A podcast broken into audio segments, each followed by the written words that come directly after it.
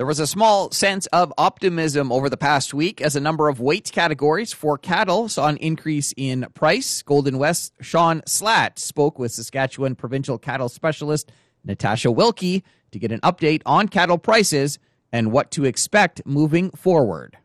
They were good again last week. Um, for the most part, feeder steers were mixed, but mostly higher across the weight categories when compared to prices reported the previous week. And the largest price increase we saw there was in the 300 to 400 pound weight category. Those guys went up $7.66 per hundredweight to end the week averaging $260.33 per hundredweight. The largest decline we saw in the feeder steers was in the 400 to 500 pound category. Those guys went down $2.81 per hundredweight to end the week averaging $247.79 per hundredweight. When we look at the 700 to 800 pound weight category, they ended the week with an average price of $200.38 per hundredweight. When we moved to the feeder heifer prices, they were kind of on the unfortunate side. They were mainly lower across the reported weight categories when compared to prices the previous week. The only pr- price increase we saw in the heifers was in the 300 to 400 pound weight category, with those girls going up $3.60 per hundredweight to end the week averaging $217. The largest price decrease we saw was in the 800 plus pound weight category, with those girls going down $2.12 per hundredweight to end the week averaging $162.63. And then when we look at the 700 to 800 pound weight category, they ended the week with an average price of $174.75 per hundredweight. So what seemed to influence the markets? Just all feed grains. They just kept rising, um, and that of course affects your feeder cattle, feeder cattle futures, which then affects your cash prices. Um, that being said, you know I'm a little bit optimistic, so I was really happy to see that there was even some increases for at least some of the feeder and steer weight categories. So that was a good news story, believe it or not. and so, what about the uh, slaughter cow prices? So we had the prices of live non-fed cattle in Alberta were higher week over week, with the price of D2 slaughter cows going up $1.50 per hundredweight to average $94.60 while the price of D3 slaughter cows saw a small increase of 83 cents per hundredweight from the previous week to average $82.58 per hundredweight.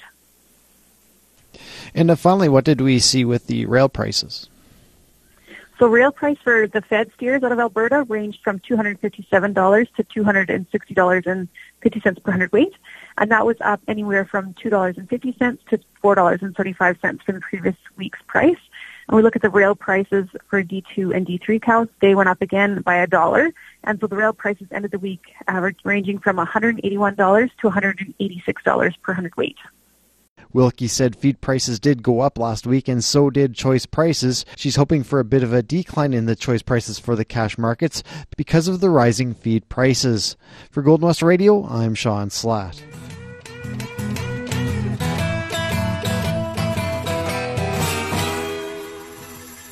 The Association of Manitoba Community Pastures received funding through the province's Conservation Trust last week. Here's Rachel Whitten to tell us more. Was exciting news uh, last week on Earth Day. Uh, the Conservation Trust announced a $300,000 grant for AMCP and another smaller second uh, $25,000 grant. Uh, so the primary grant uh, for 300,000, we're looking at undertaking a number of range improvements throughout the community pasture network.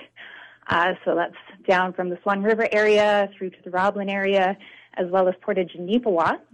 So the primary focus of our work is land improvements through grazing management.